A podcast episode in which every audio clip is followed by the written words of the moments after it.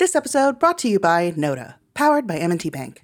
Nota is banking built for lawyers and provides smart, no-cost IOLTA account management. Visit trustnota.com/legal to learn more. Terms and conditions may apply. This episode brought to you by Alert Communications.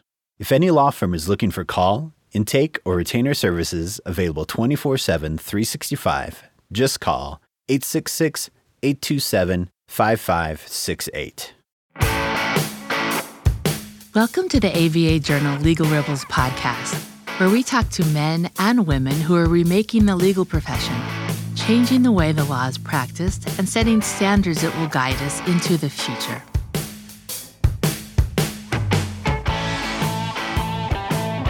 Welcome. I'm your host, Lyle Moran. My guest today is Joyce Tong Ulrich. She's a founding partner of Tong Tajani, a fairly new boutique law firm focused on government contracts. Joyce previously worked on the legal teams at two well known big tech companies and also has big law experience. Our conversation will focus on her new firm's subscription based pricing model and its utilization of outside legal talent. Joyce, thanks for joining me. Happy to be here. Joyce, could you start off sharing briefly about your professional background prior to starting Tong Tajani? Sure. I started right out of law school into a, a large um, law firm, and from that point on, I had uh, was trained in government contracts law for about ten years, practiced and dealt with commercial technology companies, commercial companies in general, advising them when their government contracts and government customers were only one industry vertical and was not the primary target of their business. So most of these companies were not defense contractors. They were not uh, well versed in federal government contracting, state and local. They had pretty much every question that would come through the door from how do we respond to FOIA requests all the way up to uh, we lost a bid, how do we deal with that? So I did that for about 10 years, and then I decided to pivot and go in house. And at that time, um, I went over to Microsoft and worked there for about four and a half years, where I dealt with their government contract compliance program and set it up for their US and worldwide um, sales in that role, I also worked with my current partner, but we never worked together. We were always kind of ships passing in the night. And she faced the sales team and advised them on how to negotiate with government customers, whereas I made sure that we could comply with all of the restrictions and requirements that government customers would put on us. After about four and a half years, I went over to Facebook and I was there for two years doing very similar things, setting up their government contract compliance program. And then also, at, because Facebook it had such a minor part of government sales and was just starting to ramp up, I also advised their sales teams on go to market strategy and how to comply again with government requirements, US and worldwide my partner went over to VMware, and after two years there, she called me and said, Hey, I have this crazy idea.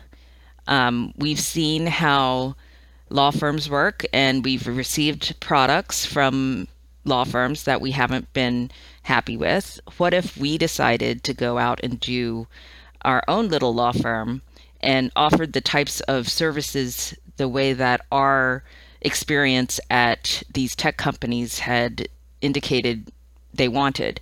So some of the things that they that we thought about were the variable billing. Every month you would have a different amount for the invoice. It might be $50,000 one month, it might be zero the next. It could be $150,000 the month after that. And for an in-house attorney, that makes it very difficult to budget. You can't budget for something that you don't know is going to come. So we thought, well, we work at these tech companies and they both offered and they all offered products that were based on the subscription base. So we thought it would be a unique and innovative offering to say, hey, what if we did legal services the same way in terms of offer a subscription where they would pay a set amount per month where they would get pick up the phone or email access to us. And the main guidelines were as long as we didn't have to give you a work product, in other words, uh, a letter or um, a bid protest or anything like that, it would be included in the fee. We thought that would land really well with tech companies. It would be a language that they're used to speaking in terms of su- subscription services, and it would be a win win on, on both sides. At the same time, we realized that as a two person law firm, we would always field questions regarding how we scale.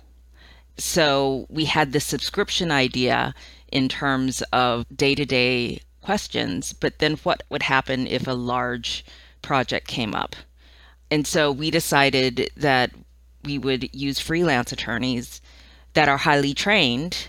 A lot of them had been in law firms for 10, 15 years, were very experienced and very highly qualified, but decided for whatever reason they didn't want to be at a law firm or they didn't want to go in house or whatever personal reasons they had and were willing to to be freelance attorneys. So we thought the combination of a subscription, the ability to have predictable pricing, the ability to scale with these uh, again the same idea you know freelance attorneys are, are very similar to cloud services where if you if you need the work then you have the attorney if you don't need the work you don't pay for the attorney and that's the same thing cloud services do the more you use the more you pay if you don't use anything you don't pay anything so we thought those two concepts would really resonate with our customers. And and frankly, the fact that we're very good at what we do also adds to the idea that we would do well. Right. Well, you um, raised a lot of different issues that I want to delve further into. Let's start off with the subscription based pricing model. You explained some reasons why you thought it would be a good approach. What has the reception been like from clients so far when they're offered um, subscription-based pricing? Well, you, you know, Lyle, that's a that's a funny question because we thought it would land spectacularly. We thought this would help every client because when we were in in house and we needed to provide budget numbers, we were never able to do it. It was always just a guess and we thought, okay, we're going to offer this product. Every tech company that we know, all of our clients are going to love it and they're going to sign up for it. That didn't happen. What we realized was law is still a very traditional uh, practice. And even though there is variability in budgeting, the attorneys in house are used to that. So that's what they expect. And every single time we would bring up the idea of a subscription model, the the responding question was, "But really, what's your hourly rate?" And we are like, "No, we don't want to talk about the hourly rate. That's not what we're trying to do here. We want to offer you a service where we can be part of your team, part of your trusted advisor. You know, you can come and ask us any questions whenever you want more flexibility for you and your team, more you know, more standard billing. This is a win-win for everyone, and then they would still come back and ask us for hourly rates. And I think that the the struggle they had was the scope of work. How do they justify paying an attorney, an outside attorney, a set amount of money every month without knowing what their needs are going to be? So it's just like the variability in the billing. They don't like the fact that they get, you know, 50,000 one one month, 100,000 a next. But at least they know at that point they needed the attorney to do the work. Whereas in our model, you pay in advance for something that you may need and you sign up in advance for that and you don't know whether or not you need us.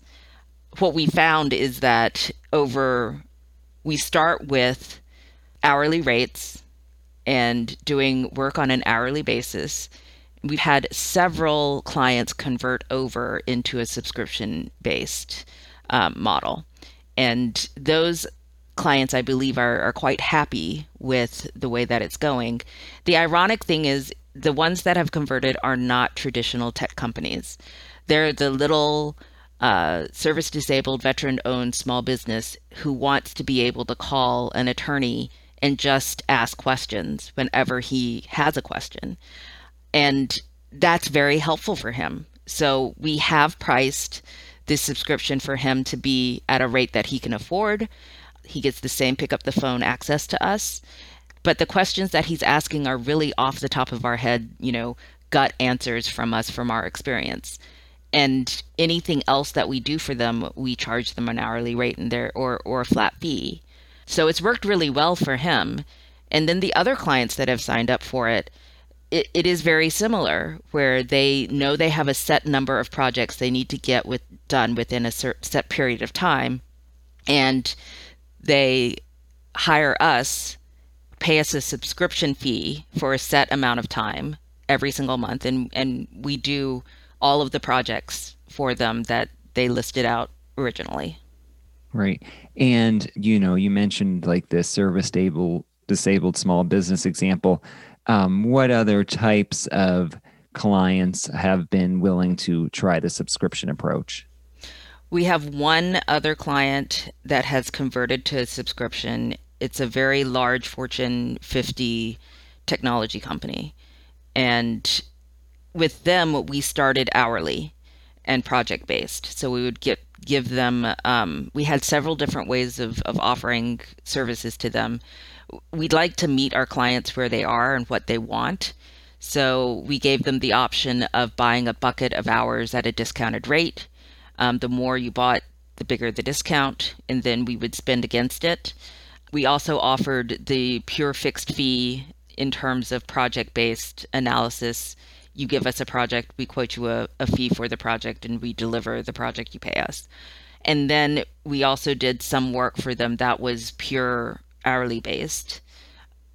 And we ended up, after doing a couple of fixed fee projects for them, the attorney that we work with basically called us and said, okay, so I have a set of seven projects that need to get done within the next year instead of having you quote all seven projects at a fixed fee, why don't we just agree upon, you know, a set amount every month and we'll go with that.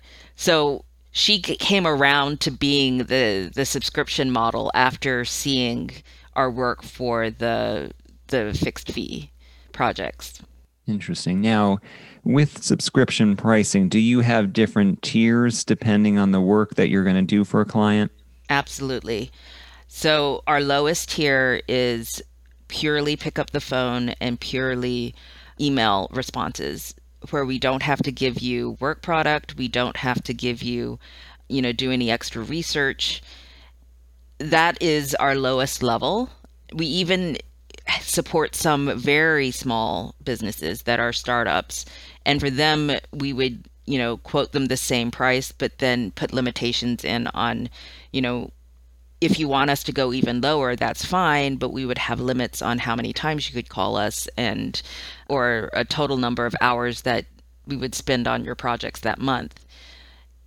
All the way up to we have 10 deals we need to have signed within the next 3 months. How much would you price that out to be? And no, not knowing if they're all going to hit in month 1 or month 3, knowing that you know, you could have two months where you're not doing anything and, and just collecting a check, or having it be evenly spaced out. It will all just depend on the sales deals and and how quickly they're able to land those sales, all the way to the client that I was talking about, where it's a year long process with them. They've committed to a set amount per month, and we're working on to begin with two large projects. And as months go by, they keep adding projects onto our plate, but they recognize we can't do it all at once. So what they do is it just ends up being we move from one project to the next. Once we complete one, we move on to the next one, and we just get paid the same uh, subscription fee during that period of time. Right. And what type of projects do you think work best with the subscription pricing approach? You know, I think the pricing approach applies to any project. I think the hardest type of project to deal with for subscription is litigation based, where if all you're thinking about is how to litigate or protest different denials or wins of government contracts, because that's not something you can really predict whether or not the business wants to do that litigation. And usually the turnaround is really short time frames so the briefs are usually due within a week or two. And so you'll have a lot of work and then you wait it's because there are so many variables in that in terms of whether the business wants to go after it whether they're they have the funds to do it there's so many variables that it's really hard to price out a strict litigation package. But for pretty much every other type of product project, in terms of general pick up the phone access, general government contracts advice, general terms and conditions for SaaS uh, companies that are targeting government uh, sales, to closing a set number of deals, to redrafting terms of service, all of those can be done through a subscription and priced correctly. So I think the the hardest thing is litigation, but pretty much everything else can be covered by a subscription. Terrific. Well, we'll be back after a short break. This episode is sponsored by Nota, powered by M&T Bank. You went to law school to be a lawyer, not an accountant. Take advantage of Nota, a no-cost IOLTA management tool that helps solo and small law firms track client funds down to the penny. Enjoy peace of mind with one click reconciliation, automated transaction alerts, and real time bank data. Visit trustnota.com slash legal to learn more. Terms and conditions may apply. As the largest legal only call center in the U.S., Alert Communications helps law firms and legal marketing agencies with new client intake. Alert captures and responds to all leads 24 7, 365 as an extension of your firm in both English and Spanish. Alert uses proven intake methods, customizing responses as needed, which earns the trust of clients and improves client retention. To find out how Alert can help your law office, call 866 827 5568 or visit alertcommunications.com/ltn. Welcome back to my conversation with Joyce Tong Ulrich of Tong Tajani.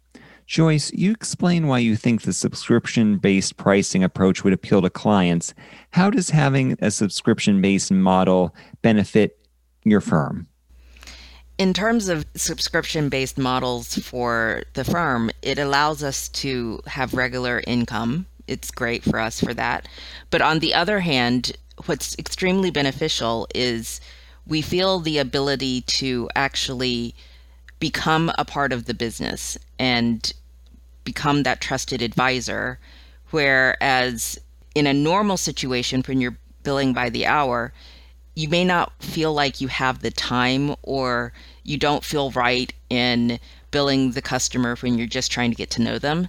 Whereas in this case, with a subscription, our best interest is to understand what they do and how they do it so we can provide the best advice.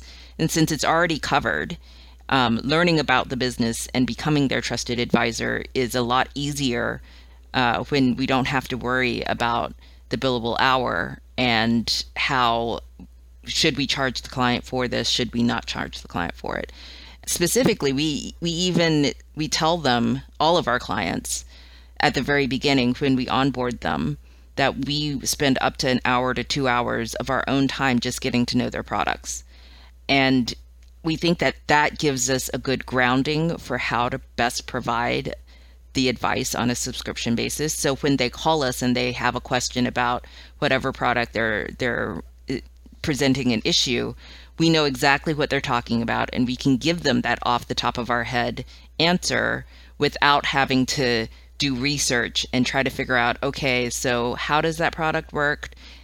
what does it do? Why are you asking this question? We already have all that information so that we can give the best advice as soon as they call. Mm. And something you mentioned early on when you were talking about how the idea for the firm came about was, you know, needing to turn to outside attorneys to scale. And I'm wondering how you make that decision of when it's time to bring on outside help. So what we've discovered is our whole idea of scaling was we knew that we had several other small law firms that were minority owned that helped us get started and that they all have specialties in their specific areas. So there's one that deals with FCPA, there's another that deals with investigations. We knew that if we needed that help, we could find them.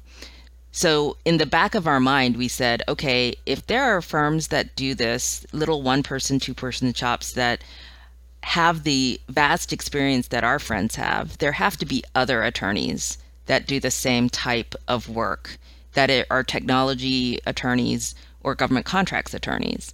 What we found is that it's hard to find someone who sits at that intersection, who both have the technology experience as well as the government contract experience, but we can find either a technology attorney or a government contract attorney.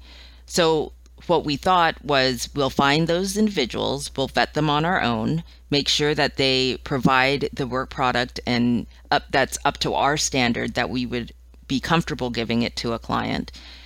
And as the work comes in, if it's something that makes more sense for one of our alliance attorneys, which is what we call them, to do because they have better experience or they have more expertise in that area, then we will have one of them and bring them on to, to do that particular work. A lot of times, our clients will request that we find an alliance attorney to review an NDA or a different type of agreement because they know it doesn't need the high level of experience that Zora and I have. And in those cases we do we will go out to our alliance attorneys and find you know the the right one that best fits that project.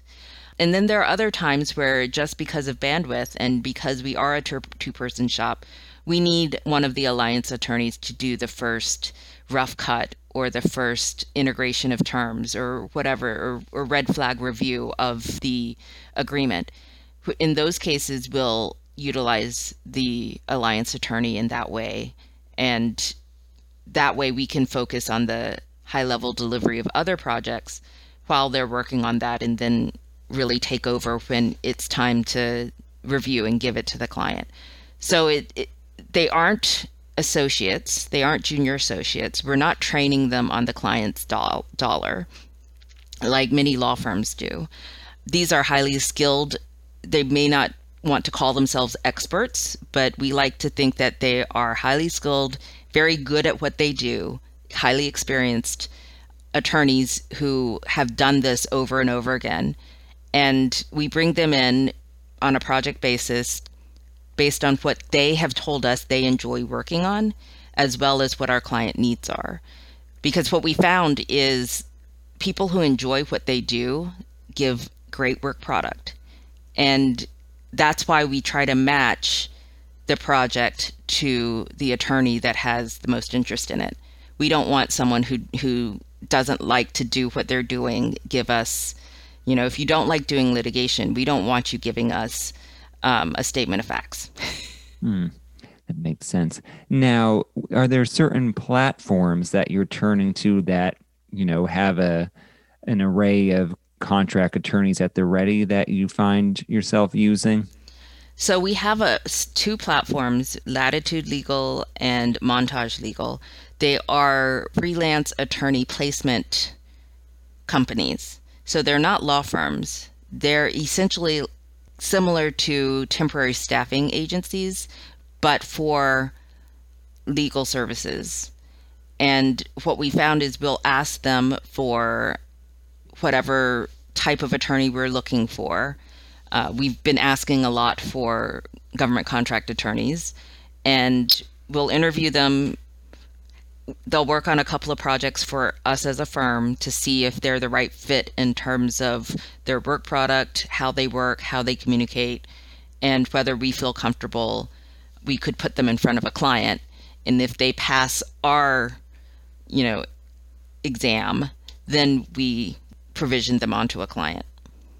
Great. Now, why do you prefer turning to contract attorneys instead of hiring more lawyers at your firm? That's a great question. I think contract attorneys and our alliance attorneys in particular are these high level experienced attorneys that have their own businesses and want to do run their own businesses and they may partner with us to help a client, but they don't necessarily want to come and be an, a, an associate attorney with us on a firm. They have their own business, they have their own uh, way of doing things, and I think it's it's a win-win for both because we pick the best attorney for the project and we get the best work out of that attorney whereas they get steady work in addition to you know the other work that they do.